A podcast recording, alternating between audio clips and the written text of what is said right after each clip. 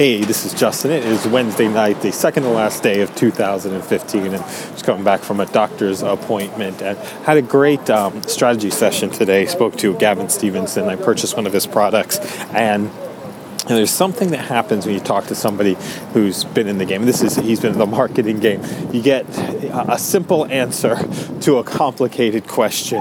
And all those things, uh, what I took away from the conversation, things that I didn't necessarily want to do, um, you know, there's there's a there's a gap between the things that, like, you don't want to do because they're hard, or you don't want to do just because it doesn't feel right to do it. And, you know, you get into a certain age, you can, you know, know the difference between those two things. And, you know, we're at an era where we don't have to do anything that we don't want to do. I'm walking down the street right now, so you'll hear some background noise. A police officer speaking to a uh, a postal employee. Uh, we don't have to do things that you don't want to do, and, and I guess a better way to say it is there's so many different options of um, uh, so many different options of approaches that we're going to take. So if something doesn't feel right to you, or something doesn't connect, or some, there's something that you can't do long enough to be successful with it, there's always another approach and another option. So that was the biggest takeaway that I got from that. So you know, you know, for me, two thousand sixteen is about just simplifying,